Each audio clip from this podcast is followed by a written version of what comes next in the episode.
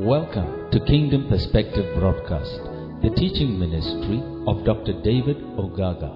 For more information, please call 234 803 481 0869 or for free audio downloads, kindly visit www.davidogaga.org. All right, praise the Lord.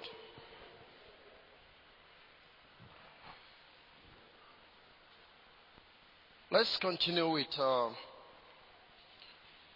our study on Jesus coming in the clouds, and today I'm going to be dealing with a very specific area as we move on. But uh, this is the part six of this subtopic on coming with the clouds. And then, if you're dealing with the rainbow angel, this part number nine. Our text remain the same, and for those of you joining us for the first time on live broadcast, we're dealing with Jesus coming in and through the clouds. So we go back to Revelation 10 verse number 1. Revelation 10 verse number 1, the Bible says, And I saw another mighty angel came down from heaven, clothed with a cloud. And a rainbow was upon his head, and his feet were as it were the sun and his feet as pillars of fire. This is part of what we've been dealing with, essentially the main topic or text that we are considering, where the question came from. But I want to be reading a few things uh, in relation to part of the things I've been dealing with before. So let's quickly look at 1 Thessalonians chapter 3, verse number 12. 1 Thessalonians 3, verse number 12. And the word says, and the Lord make you to increase and abound in love one towards another and towards all men, even as we do towards you. And then verse 13, and it said, To the end, he may establish your hearts unblameable in holiness before God, even our Father, at the coming of our Lord Jesus Christ with all his saints coming with all his saints. What I want you to pick there is with. Coming with all his saints. But there's a, a stronger statement that Paul made again in 2 Thessalonians 1, verse number 6. I have a stronger statement that he made in this place. But I want you to know the first one we just read is talking of coming with his saints. Now, 1 Thessalonians 1 verse 6 says, Sin, it is a righteous thing with God to recompense tribulation to them that trouble you. Now, I want you to know this because it's very, very important in that which we call audience relevance. Audience relevant. He made the statement here to say, Sin is a righteous thing with God to recompense tribulation to them that trouble you. Now, I want you to pick that because very important. To them. He's speaking of a certain people. Is that okay? That trouble you. And again, the you ordinarily is not referring to you in quotes, but it was referring to the Thessalonica church that he was writing to. The saint in church in Thessalonica. Is that okay? Fine. So, them that trouble you is referring two people there. The first people there are the Judaizers. Then the second people there are the Christian believer. When I say the Judaizers, I'm talking about the Jewish believers who were actually persecuting the Christian church. Is that okay? Good. So, Paul is saying here, is this a righteous thing with God to recompense tribulation to them that trouble you? And to you who are troubled, rest with us. When the Lord shall be revealed from heaven with his mighty angels in flaming fire, taking vengeance on them that know not God and that obey not the gospel of our Lord Jesus Christ, who shall be punished with everlasting destruction from the presence of the Lord and from the glory of his power. Now, verse 10 is the key that we need tonight. When he shall come to be what? Glorified in the saints. Praise the Lord. And to be admired in all them that believe. Because our testimony among you was believed in that day. And this is very important. I want you to catch those things that I've just tried to itemize for you. Those that trouble you, them that trouble you. Is that okay? Right. And um, by the way, the book of First Thessalonians, even Second Thessalonians, written around AD 50, 51. That's when it was written. And we do know that Jerusalem fell in AD 70. Is that okay? So that's about some eight years or so before the fall, if you will. Praise the Lord. So primarily here we find that he was dealing with the Judaizers, that the Jewish people that were persecuting the saints were the Christian congregation in Thessalonica. That's what was writing about. You see? It is true that we can apply that. It is true that we can bring it to our days because Christians are still being persecuted today, right? But primarily, it's something that was fulfilled in the life of those people. And there was actually uh, a recompense to those people who will not receive the gospel of the kingdom that was preached by Christ and his apostles at that time. So here he said, the Lord is coming to be glorified in the saints and then to be admired in them by all. Now, I want you to look at that because that's a key point again we need to observe. Um, the last verse, verse 10, says, glorifying the saints and to be admired in all them that believe. Those things are very important. I mentioned this some time ago. When you look at this scripture, there are two things there. When those who don't believe are facing through whatever we will call judgment, those who believe are getting to the place of exaltation and admiration. Is that okay? Very good. So it's, it's, it's, it's, it's going just that. Okay, now. Um, just like I said, this was done in the AD 70. Uh, but I want to give us a typical example of what it means to be admired in a people. Praise the Lord. Now, you turn with me to Acts chapter 4 and verse number 13. And this is very important. Acts 4, verse number 13. Praise God. Now, when they saw the boldness of Peter, now you know this story. I actually have to come from chapter 3. Is that okay? Acts chapter 3 is where you find that they healed the man that was lame at the beautiful gates. Remember that? Yeah, all we know about that story is silver and gold have I known. That's the only thing we always remember. Very good. Is that alright? You know the story, isn't it? Okay. Now, this man was healed and was jumping around in the temple and everybody was, you know, looking at them and believing into what uh, Peter, James, and John have done. And then we find that the council, the high priest, Pharisees came and said, man, don't talk about this name anymore. Is that okay? Right. That's the picture. So verse 13 is the key thing I want you to see in relation to 4th, 2nd Thessalonians 1 verse 10. Now verse 13 says, Now when they saw the boldness of Peter and John and perceived that they, ha- they were on land and ignorant men, they marveled. That's the word I want you to look at that. They marveled and took knowledge of them that had been with Jesus. Is that okay? They marveled and took knowledge of them that had been with Jesus. Now verse 14 says, And beholding the man which was healed so you see the marveling thing is because of the man that was healed. Beholding the man that was healed, standing with them, they could say nothing against it. And this came about, I mean, this marveling, like I'm saying, is a result of the man that was healed. Is that okay? Right. Now, if you take the word marvel, like we find there, it's very, very um, crucial. First of all, let me say this. When Peter said in Act 3 verse 6, silver and gold have I known, he meant to say something else. He was trying to say at the same time, I do not have natural thing, but I have the Christ within me. Is that okay? Right. I may not have silver and gold to give to you, but there is something that I have that I'm going to give to you in the name of Jesus. Rise up and walk.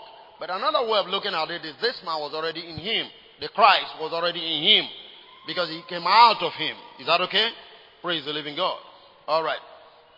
So I want you to get that, and also very important. So Christ was glorified now in Peter. Did you understand what I'm saying here? Because Second Thessalonians 1.10 says, when it comes to be revealed and to be glorified in the saints, in all them that believe. Is that okay? Now Peter was here glorified, and the Bible says they marvel at him. Now the word marvel, to marvel in the Greek, actually means to wonder, to admire, to have in admiration. And that's exactly what Paul said in 2 Thessalonians 1 verse 10. That when it comes to be glorified and to be admired in all them that believe. Can you get that? Very good. So the admiration here was completely demonstrated because Peter did what? Healed the layman that was the gate. Praise the Lord. So when you look at that in terms of his coming, now this has to do with the coming. If Christ is glorified in you, then there are things that you are going to be doing that make men that do not believe to do what? To marvel. That's the coming of the Christ. With and his people. You need to understand that. When it shall come to be revealed and to be glorified in the saints.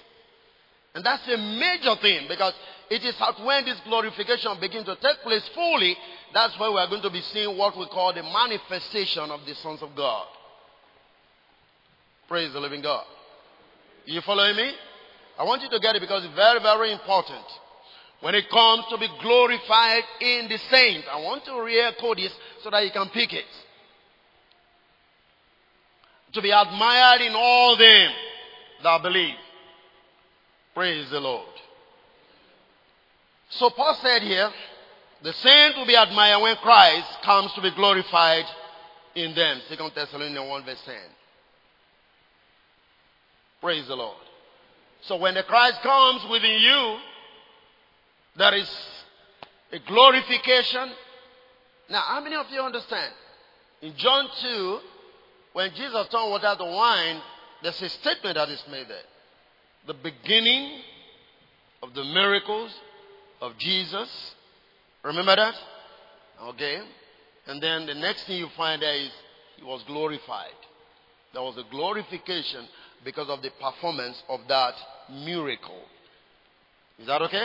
Revealing the first time that he is actually the Son of God.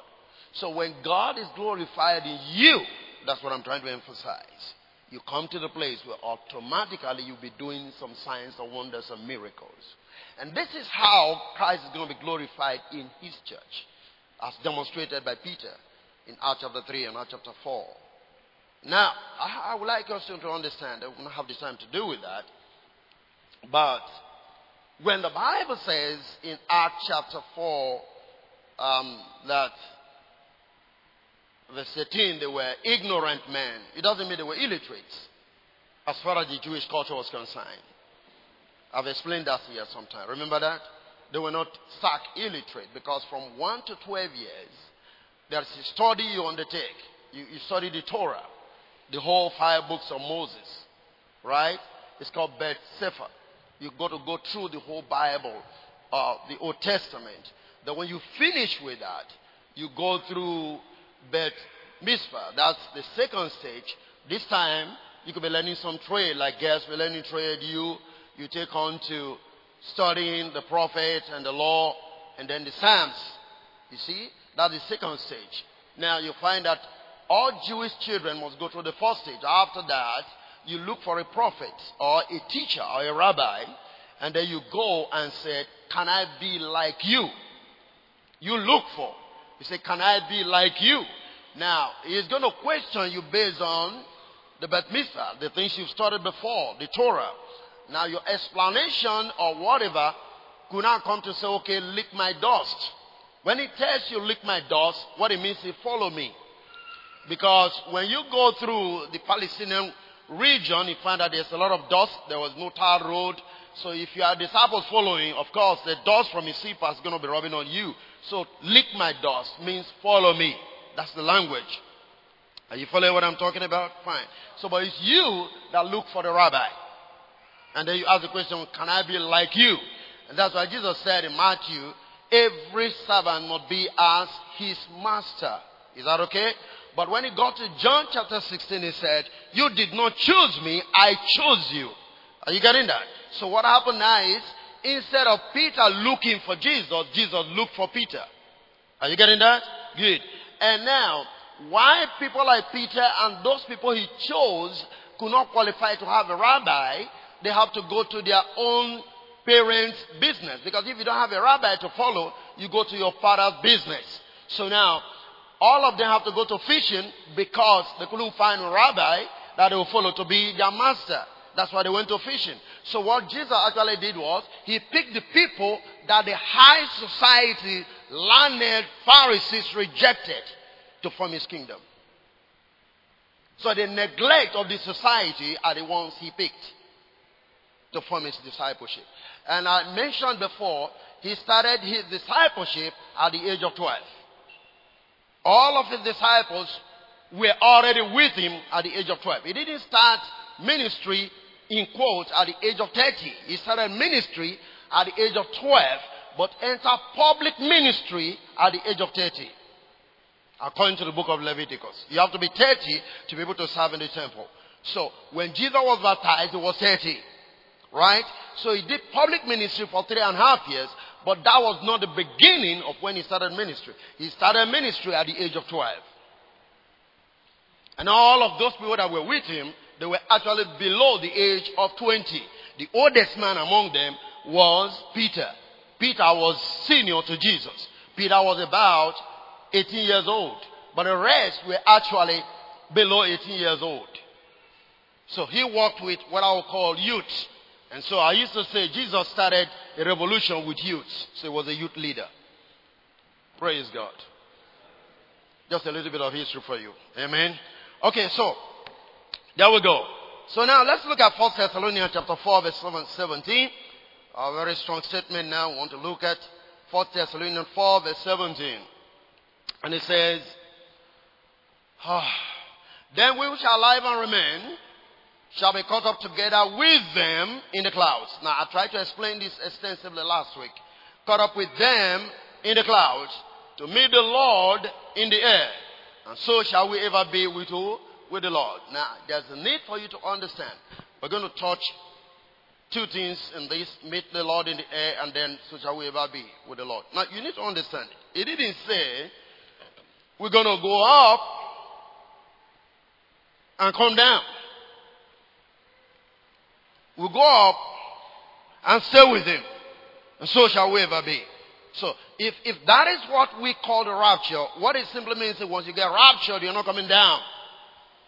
So the theory that rapture, you come down after one year and then rain, whatever, I mean, it doesn't fit the scriptures. Praise the Lord. You getting that? Okay. So, that's what he said there. And then I tried to explain last week as well, when he says, and then those of us who arrive and remain shall be caught up together with which people? With them. Who are the them? The persecuted saints who died. Is that okay? Very good. These are the them. That's what we said. To be alive and remain means you are in Christ, but an aspect of your life has not been properly resurrected and functioning in righteousness. That's what it means to be alive and remain. That is not to say where lives have died, some in cemetery, in trumpet concert, and then cemetery open, and the graves are open, we begin to fly up there. I, I, this thing be playing on the internet every now and then, sometimes when I, I, people, I don't know why, they try to tag me with it, you know, people flying up, you'll see them going up. funny thing, funny thing. Okay, anyway, let's go on. Then I said, these clouds, which we'll find here, that we are caught up into speaks of our union with the departed saints of old. Right through the clouds of witnesses, like we find in Hebrew 12 verse 1. Remember that? Very good. and then the ones who fell asleep in Jesus. In 4 Thessalonians 4, verse 14. Right? We have those who fell asleep. And he said, Don't be sorrow for those who fell asleep as if they have no hope. That's what he was saying. So, these are the categories of people that were caught up with in the clouds. In other words, this cloud is forming a corporate body of the saints of Christ. Both departed and those physically alive. That's what it stands for. It's not talking about a physical cloud up in the sky. Praise the Lord. Okay, the next thing we find here in this passage is to meet the Lord. And for me, this is very, very interesting. I'm going to explain something to you today. Always the concept is when the trumpet sound, we are going to fly up and meet Jesus. That means Jesus is not coming down. We meet him up in the sky. I'm sure that's what you know. That's what, you, what you've been taught. Is that okay? All right. But I'm going to explain something to you. To meet in Eastern language, from which the Aramaic language from which the Bible is written or was written, to meet means to welcome. That nothing to do with you going to meet somebody up somewhere. Nothing to do with that. It means to welcome. I'm going to give you a typical example on that. Look at Matthew 25 verse 6. Matthew 25 verse 6. Praise the Lord. Now, this is what we call the midnight cry. Hmm? You know the story about the midnight cry? Which has to do with the five virgins that were foolish, five were wise, and at midnight cried. The wise one took their lamp, but the foolish one have no oil in their lamps. Is that okay? You know the story, right? Okay. So when the trumpet sound, the one at the midnight cry, and said, Behold, the bridegroom cometh, go ye out to meet him. Go ye out. He didn't say go up. You got to find the difference first. Go ye out. That means, now I'm going to explain something here. In Easter culture, if I was going to get married, right? Now, where I'm going to go to to meet to take my bride, I'm actually going to the parents' house, as it were. And when I start coming, normally I come in the night. I don't come in the daytime. That's their culture, and that is why I discovered that Jacob was able to sleep with Leah without knowing because it was a night thing.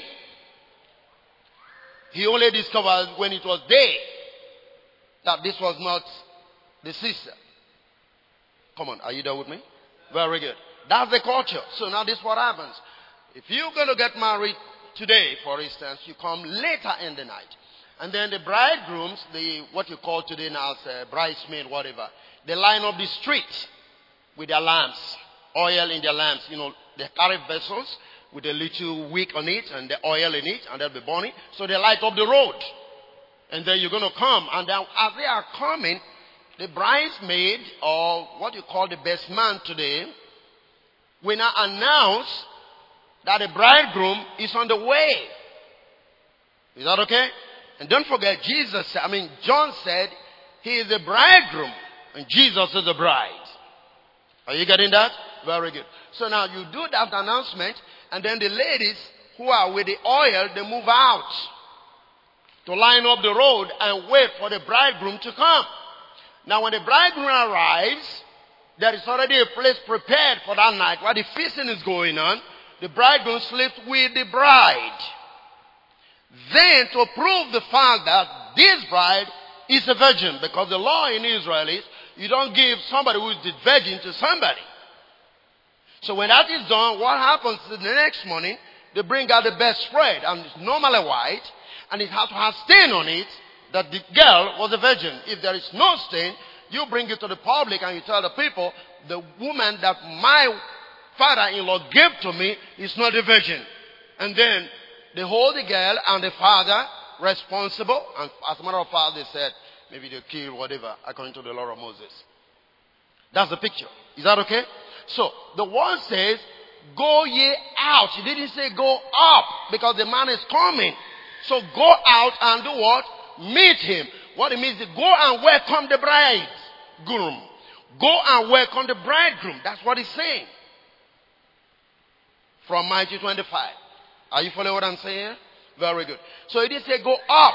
Now, if you take another, maybe a simpler translation, like uh, the Living Bible, if you have the Living Bible or New English translation, whatever, I don't know what it says there, on Matthew 25 verse 6. Uh, okay, go out and meet him. But the Living Bible says, go and welcome him. That's what it says. Go and welcome him. That word meet means to do what? Welcome. It's not saying go up and meet him. Go and welcome him, and then I'm getting administration. You go and welcome me with the bride. Welcoming the bridegroom. What happens when you welcome the bridegroom? There's a union.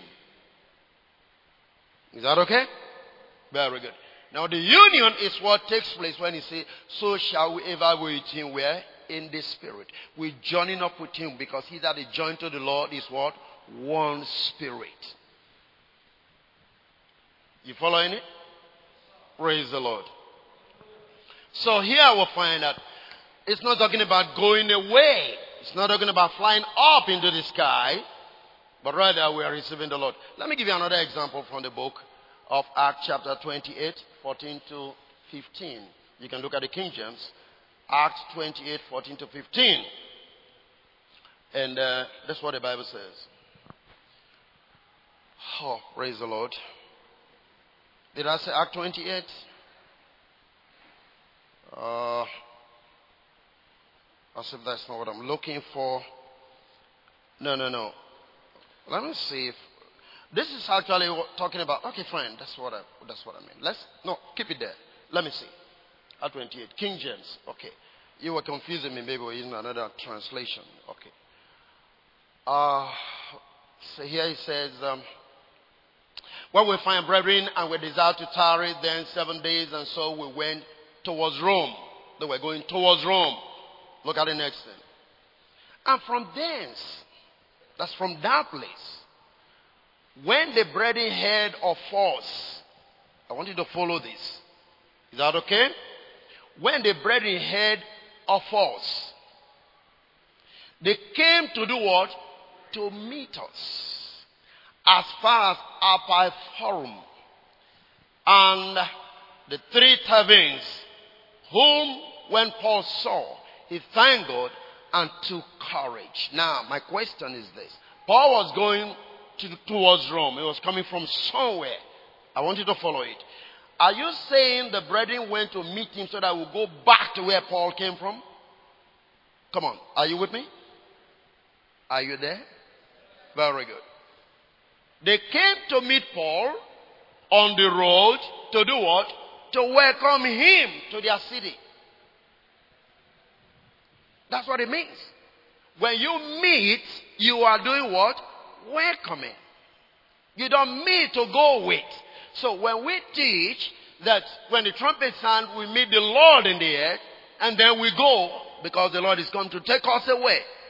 We miss the point. When we go up, if you want to, we go up to come down. We don't go up to go away because the bridegroom comes to the bride. Is it making sense for you? Praise the Lord. So here Paul was received or welcomed. That's what he's talking about. That's what it means to meet. They went and meet him as far as Appii Forum. You know, that means like a distance.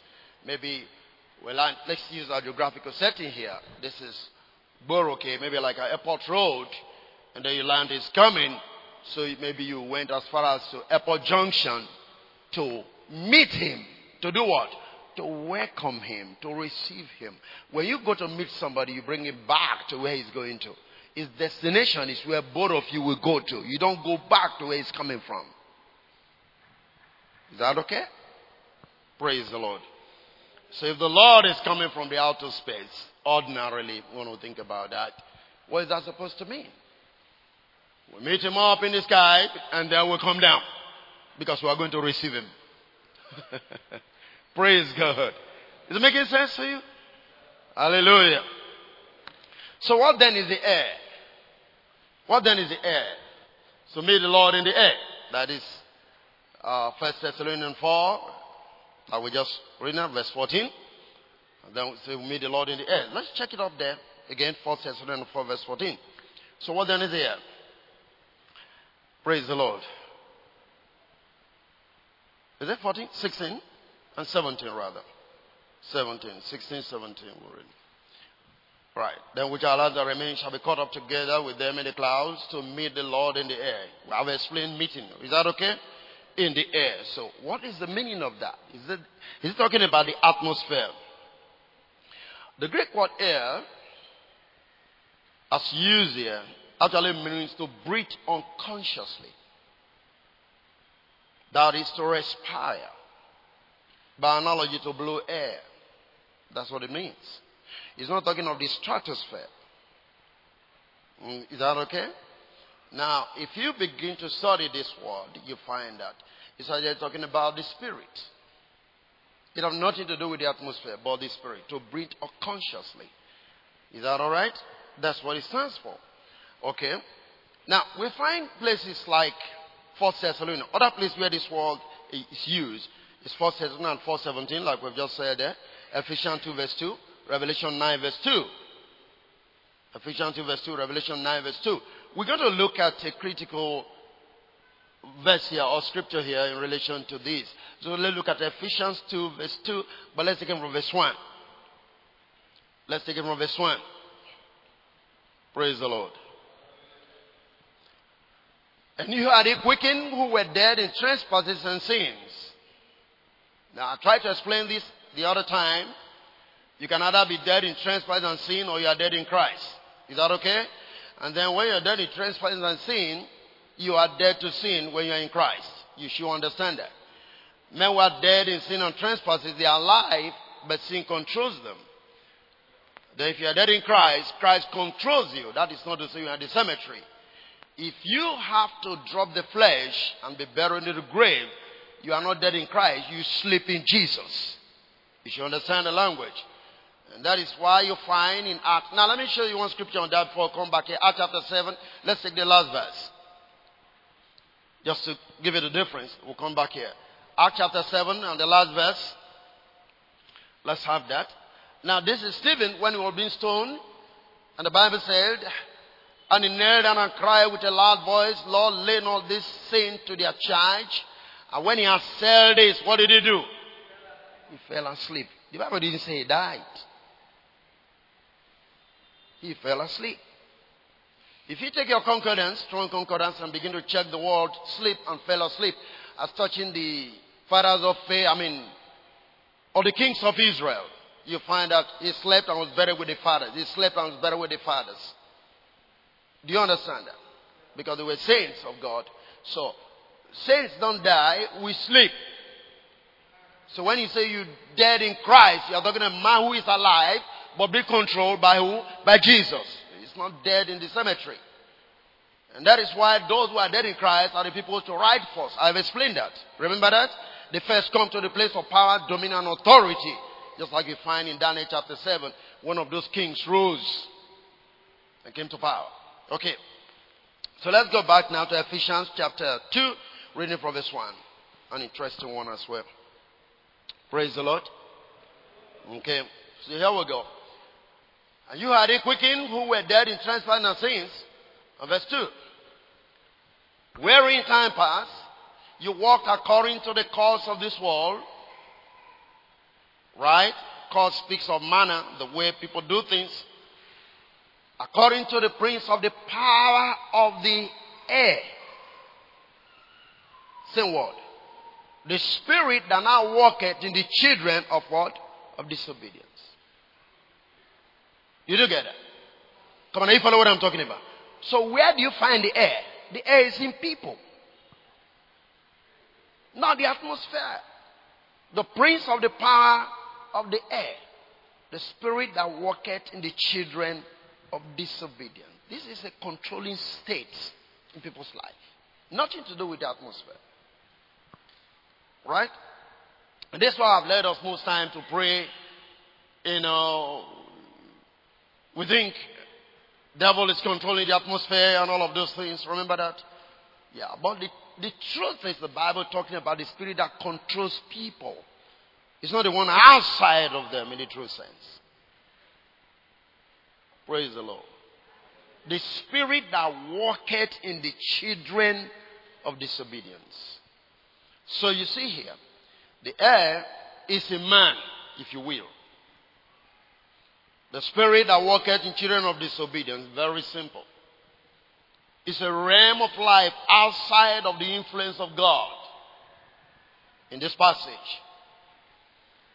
Praise the Lord. And this is a negative realm of the atmosphere which is called air. Amen. And this thing that is called air also is what you call high places in Ephesians 6 verse 12. Let's take at Ephesians 6 verse 12 and they get a good comparison. Ephesians 6 verse 12. For we wrestle not against flesh and blood, but against principalities and powers, against the rulers of darkness of this world, against the spiritual wickedness, what? In high places. This is speaking of authority, man in authority, man in power. Is that okay? So, this same high places is equal to the air that we're dealing with in Ephesians 2. It's just speaking of the same thing. Praise the Lord. So, what does it mean to meet the Lord in the air then? Meeting the Lord in the air is simply our union with Him in the Spirit. And so, so shall we ever be, the word says. We're becoming one with Him. He's getting married to us in our spirit man. 1 Corinthians chapter 6, 17. He that is joined to the Lord is one spirit. That which is joined to the Lord, let no man put asunder. How many of you understand what it means to join? To join means to be married. So when 1 Corinthians 6 17 said, He that is joined to the Lord is one spirit, it means he who is married to God or to Christ have one spirit with him. Is that making sense? Praise the Lord.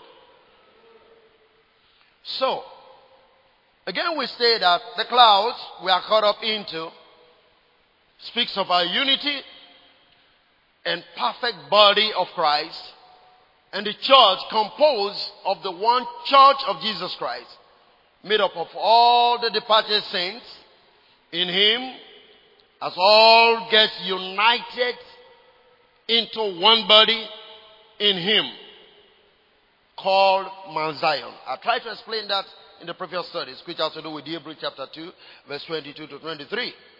You've come unto Mount Zion, the seat of the living God, in married company of angels, with the spirit of just men made perfect. How many of you remember that?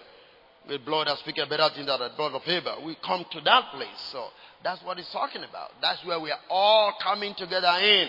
That is the clouds. Nothing to do with the atmosphere. Praise the Lord. And so, when you look at Jude again, that is what he said now, that is coming the myriad of himself, as we saw earlier on in Jude verse 14. So, this is the cloud we are caught up into, you know, with him. Praise the Lord. Okay. If you take time to study scriptures, there is only one other group of plurality of objects of which it is stated that Christ comes with them or in them, and that is the saints. There is never, I mean, you can't find anything else with which Christ come with or in or through. It's always the saints. Is that okay? It's a company of people that it comes with. Praise the living God. Let's look at how the psalmist put this. A few more minutes, I don't know. Time is always an issue. Turn with me to Psalm 103, verse 1. Psalm 103, verse 1. Bless the Lord, O my soul, and all that is within me. Bless his holy name. Look at verse 2.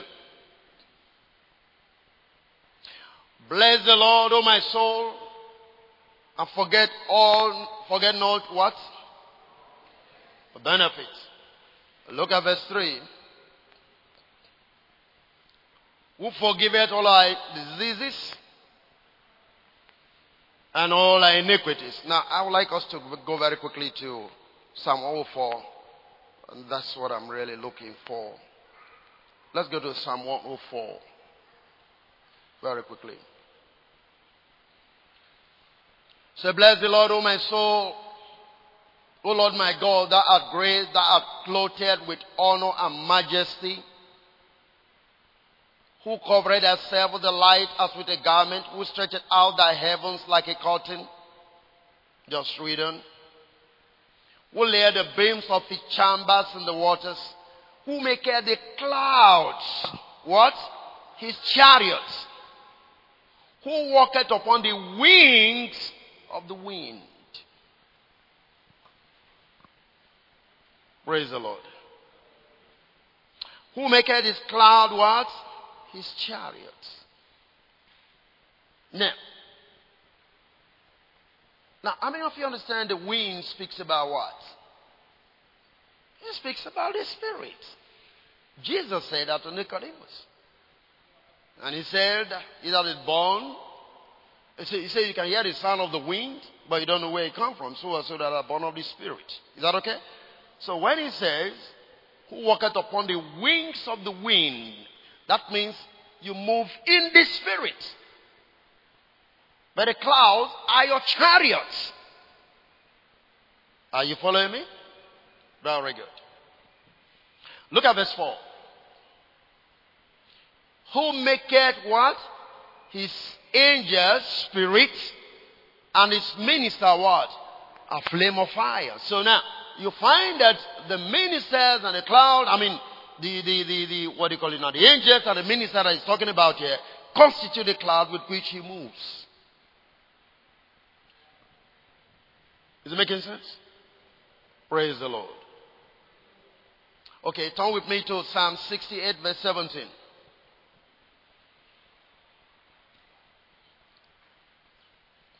We make it his cloud his chariot. And I don't want you to forget that. The chariot of God are 20,000, even thousand of what? Angels. The Lord is among them as in Sinai in the holy place. Now, don't forget, Psalm 104.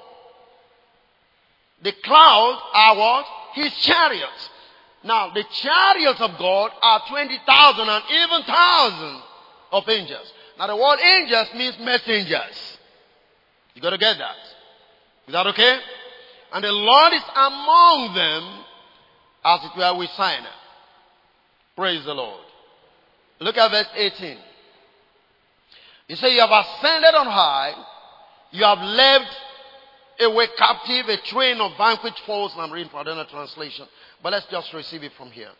Thou hast ascended on high, thou have led captivity captive, that have revealed, received gift for men, yea, for the rebellious also, that the Lord God might dwell among them. Now, what is this you think is receiving and is given to the people? This talking about Ephesians chapter 4 verse number 8. Through 11. Is that okay? So when the fivefold ministry were given, what was the next thing? that Paul was talking about. He was just quoting from this passage. That means the fivefold ministry, which are the messengers of God, they constitute the chariot of God, with which is moving upon the face of the earth. Is it making sense? Because this is where he quoted from, Ephesians 4 8.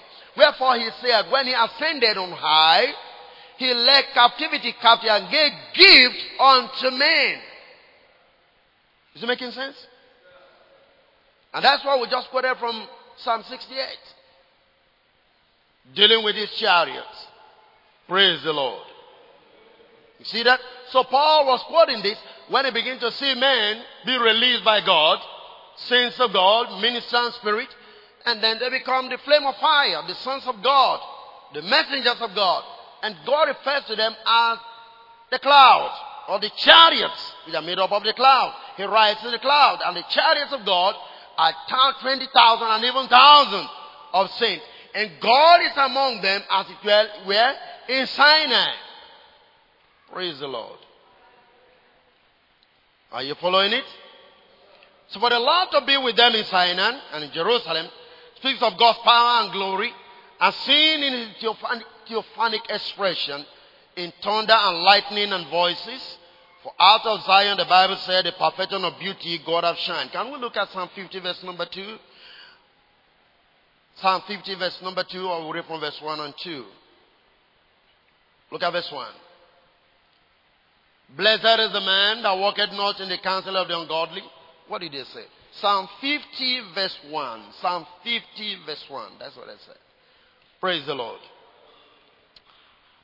Okay, he says, The mighty God, even the Lord, has spoken and called the earth from the rising of the sun unto the going down thereof. Verse 2. Out of Zion, the perfection of beauty, God have shined. Same thing you find in the book of Deuteronomy 33, I think 32 also, talking about God coming from Mount Paran, which has to do with Mount Sinai, revealing the law, shining forth. In other words, the glory of God is coming from the church and through the church because He is with them, and that's where it's coming from. Praise the living God. So the temple of Mount Sinai speaks of the Lord in His church, which has to do with His body. And I want to say something here. Help me, Lord. Let's look at some, I mean, Revelation 21 verse 22. Very important passage for me tonight. Look at that. Now, let's go back a little bit, maybe 20, let's read verse 20 to 22. The fifth stone, okay, talking about the temple, the chrysolite, and all of that. What of verse 21? And it says, and the 12 gates uh, were 12 pearls, and every silver prayer was of one pearl, and the street of the city was pure gold, as it were, transparent glass. Now, what he's saying here is, he's talking of purity, talking of cleanness, pure glass, no stain. It's not describing that the street of heaven is literal gold and glasses. It's not describing that one bit. Is that alright? When something is clear as crystal, it's saying there is no contamination. That's what he's speaking about. Gold speaks of the divine nature of God. And so what he's saying here, we have received the divine nature of God. God said, I'm going to walk in them. So we actually become the street that God walks in and through. Is that alright? Praise the Lord. Because here he's describing the temple of God. So look at the next scene, verse 21 now, verse 22. And he said, I saw no temple therein, for the Lord God Almighty and the Lamb are the temple of this city. What does that mean? Your individuality disappears when you come into the city. Remember, scripture says you are the temple of the Lord. Is that okay? Very good. So each and every one of us is a temple. But when we come to this union that has to do with God, I mean, that have to do with Mount Zion, I mean, Mount Zion, your individuality disappears. It's only God and Christ. You are not to be seen. Yourself is dead when you come to Mount Zion. It has to be Christ and nothing else. Praise the Lord. Is that okay? Yeah, we are talking of the people that are filled completely with the Lord Himself. Like you find in Ephesians 3 verse 19. No part of you is left but Christ. In this city, in this city we're talking about, there is no temple. No individual temple. It's one temple. The Lord God Almighty and Christ are the temple thereon in this city. You have to find yourself in them. And once you find yourself in them, your self identity disappears. Are you there with me? All of that which you are, as important as you think yourself is, disappears when you enter into this city. Only God and Christ are the temple thereof. No self, no pride. So, if the clouds, God's people, like we read in Ecclesiastes chapter 11 verse 3, he said the clouds were full of rain. They empty themselves upon the earth. We've read that before, isn't it? Ecclesiastes 3, I mean 11 verse number 3. And so when we say if the clouds be full of rain, we're talking about people that are full of the life of God. They empty themselves upon the earth. In other words, God's church is going to become a blessing to humanity. Praise the Lord. We're going to be a blessing to the rest of mankind. Even those who are lost in Adam. And this blessing is coming down, flowing out of us. Basically from our heart, from a broken heart. Completely broken of heart. Filled with the life of God. For you can only give what you have. Am I correct? Peter said, Silver and gold have I none. But I have something. What did he have? He got Jesus. So, if you're going to be people of the company that will bless the nation, you have to have Christ fully in you. No self, no self identity. You've lost everything about yourself. The only thing that's readily available in you is Christ. That's the only way you can become a blessing to mankind.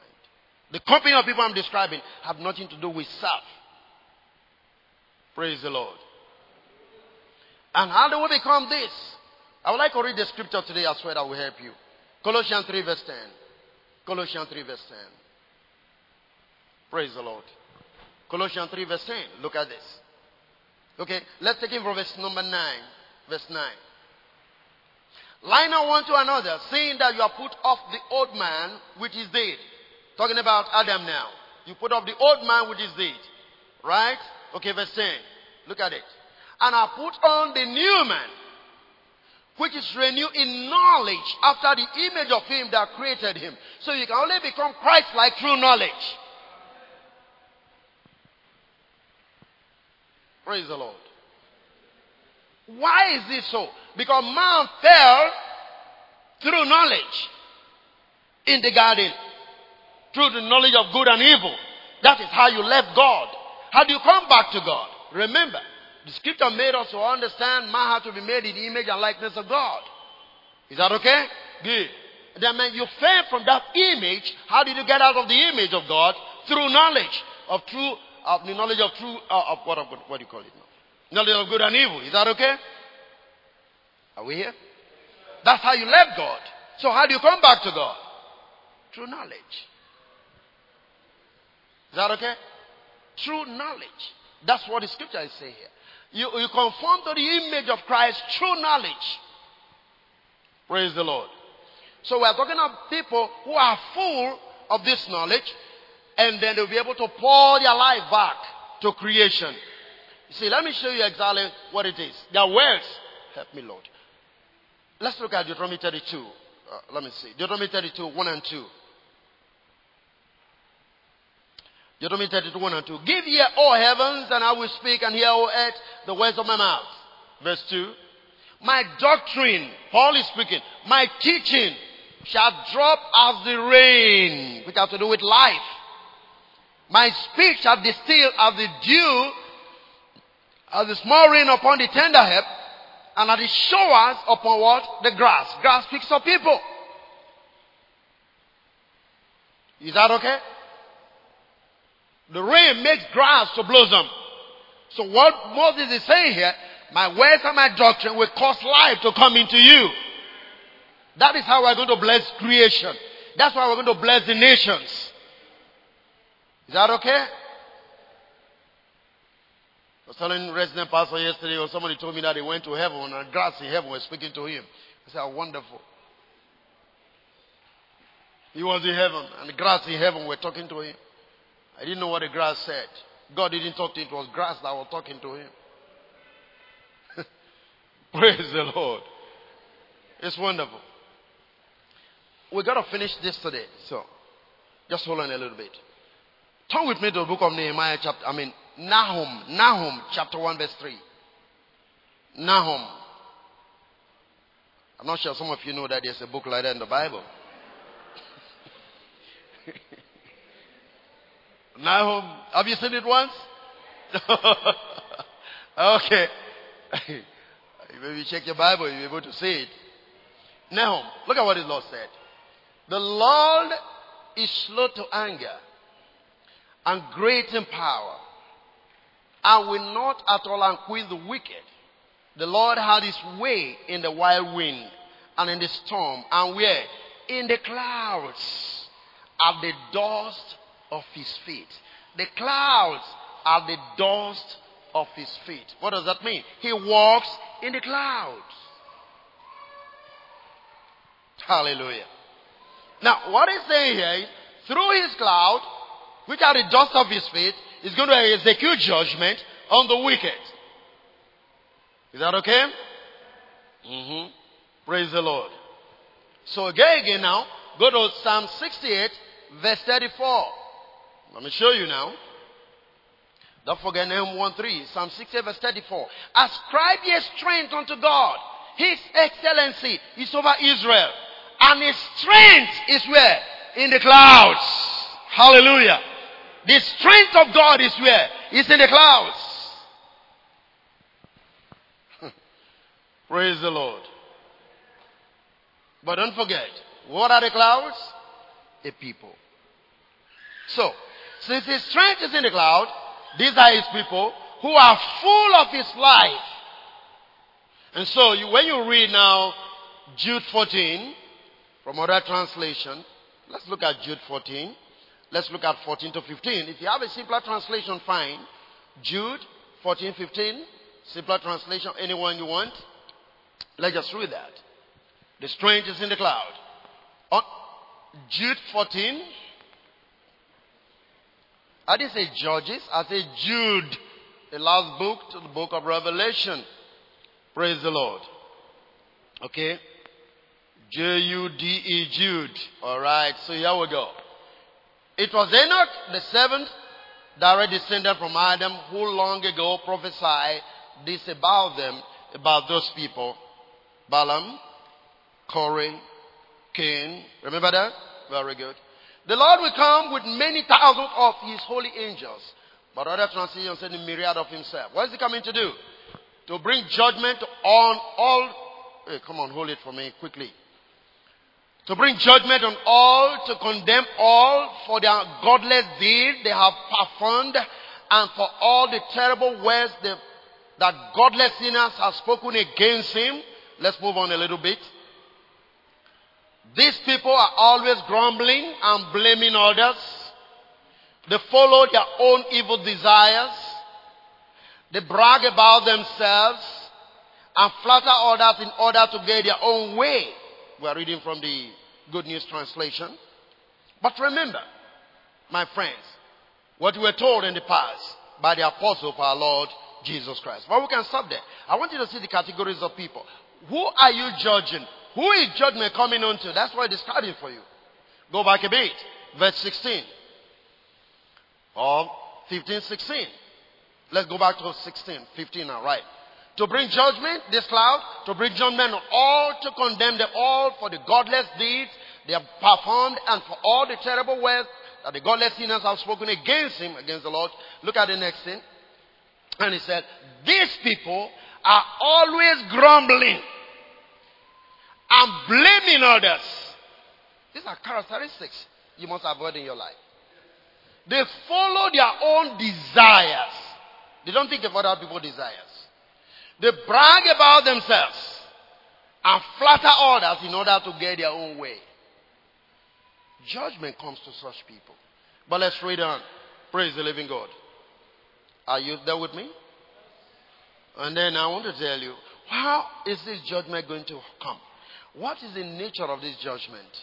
Let's look at it. Because sometimes when we look at the word judgment, the only thing that comes to us is, oh, come on. When judgment comes, the sinners are going to perish, sinners are going to go to hell. Whatever it is, fine. No problem. But let's look at what judgment does when it comes to the earth. Isaiah 26 verse 9. And then we're going to look at Psalm 67 verse 4. But Isaiah 26 verse 9. Look at it. Isaiah 26 verse 9. Go to King James. With my soul have I desired thee in the night. Yea, with my spirit within me will I seek thee early, early morning. For when thy judgments are in the earth, the inhabitants of the world will do what? Learn righteousness. The outcome of judgment is what? Righteousness. Not condemnation. So when the cloud begins to move, that's how we're going to bless the nation. That's why when the cloud is full of rain, it pours itself upon the earth. We're going to cause people to come to the place of righteousness. That's how we bless nations. Not condemning them, not sending them to hellfire somewhere. No, we don't do that. That's not how to bless people. We bless them, we bring them back to God to begin to live a righteous life. Is that okay? Look at Psalm 67 verse 4. Psalm 67 verse 4. Oh, let the nations be glad and sing for joy. For thou shalt judge the people righteously and govern the nations upon the earth. How can people be rejoicing when judgment is coming with the way we've been taught in the church? The nations are going to rejoice, but God, because God's judgment is coming to them. Why? Because with your judgment upon the earth, the inhabitants of the world will do what? Learn righteousness. That's how the saints are going to bless the world. Praise the Lord. You following me? So God bless him, follow righteousness, and the people are rejoicing after judgment. Therefore, Jesus approached the cross and the glorious event to unfold thereafter. He disclosed the grand truth that God proposed for himself from eternity that men will share of his glory to have the company of sons. And so I'm going to read the last scripture for us. You see what I'm trying to say there. Look at Ephesians 1 verse 20 from message translation. We read from verse 20. God desires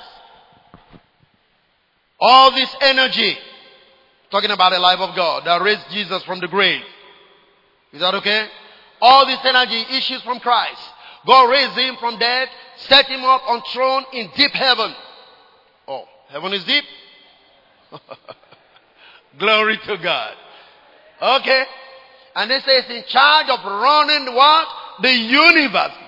The spirit in Christ is in charge of running the universe.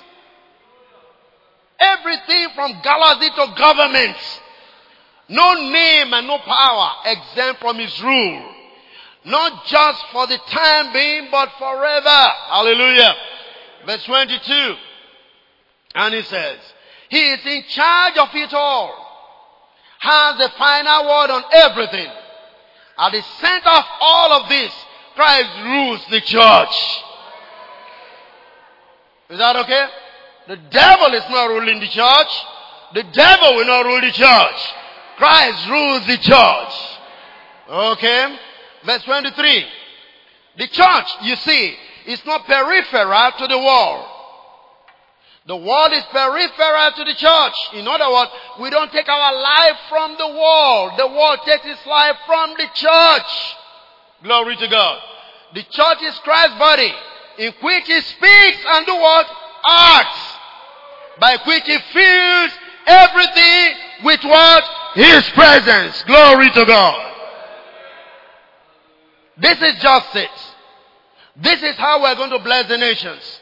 So when he said the Lord is coming with a thousand of his saints, the cloud being his feet, being the chariot, twenty thousand and thousands of messengers, we are going to be distributing the presence of God wherever we find ourselves, in the marketplace, in the schools, anywhere you go. We're going to raise a righteous community. We're going to rule nations through the presence of God. That is what the Bible is talking about. Jesus coming in the clouds of heaven. He's not talking about the atmosphere. Talking about the people who will manifest His presence wherever they go. God expects you to distribute Him anywhere, anytime. And that's why I was telling people the other time. I've shared it here with you before. where you talk about the shadow of Peter healing the people. It's not the natural shadow. It's not the shadow cast by light. The shadow of Peter that was healing people was the glory of God that was emanating from his body. Is that okay? You are a carrier of God's glory. You are a carrier of God's presence. So wherever you find yourself, things must change. Praise God. God bless you. I love you.